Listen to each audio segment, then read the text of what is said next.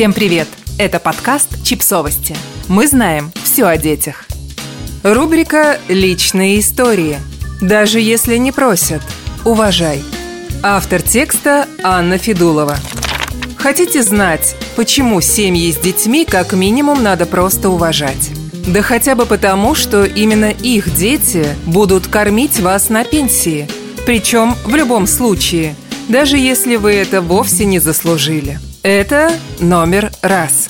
Во-вторых, для государства именно семьи с детьми являются большим приоритетом. Именно на них делается основная политическая ставка.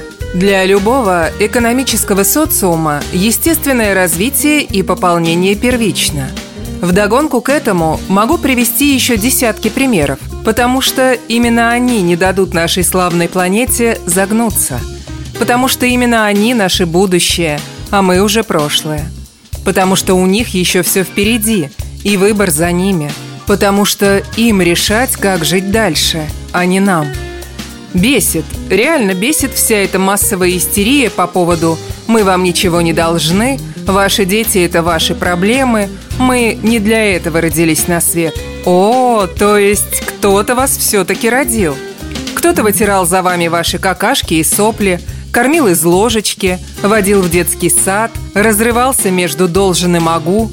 Получается, что вы тоже из крови и плоти. Вас тоже терпели, учили жизни и вежливости. Как жаль, что некоторые взрослые так быстро забывают об этом. А еще бесят все эти глупые, придуманные хейтерами и, конечно же, порой обидные фразы типа «слезы я же матери», «долбаные овуляшки», «никто не обязан вас любить», Безусловно, мы вообще ничем друг другу не обязаны.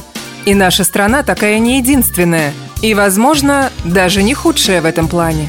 Вся беда лишь в том, что всеобщая зависть, злоба и желание сделать взаимную гадость настолько глубоки, что для улучшения ситуации даже косить сорняки под корень бессмысленно.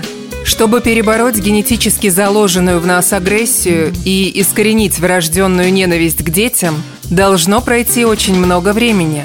Должно смениться множество поколений, но, возможно, и этого будет мало. А пока то и дело слышишь, что семьи с детьми ведут себя ненормально, действуют нагло, все время что-то просят и живут непосредством. Только вот кто определяет степень этой нормальности? Кто измеряет людскую наглость? Записывает их просьбы и считает их деньги? Разве жить с мыслью о детях – это ненормально? Разве пройти с плачущим ребенком без очереди – это наглость? Разве написать письмо в министерство с просьбой погасить задолженность по пособиям – это сверхтребование? Разве зарабатывать и тратить все свои деньги на детей – это жить непосредством?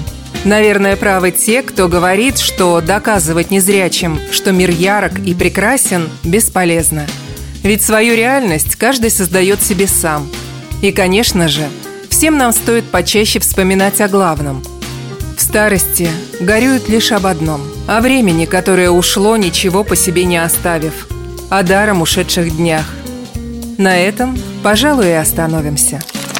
Подписывайтесь на подкаст, ставьте лайки и оставляйте комментарии. Ссылки на источники в описании к подкасту. До встречи!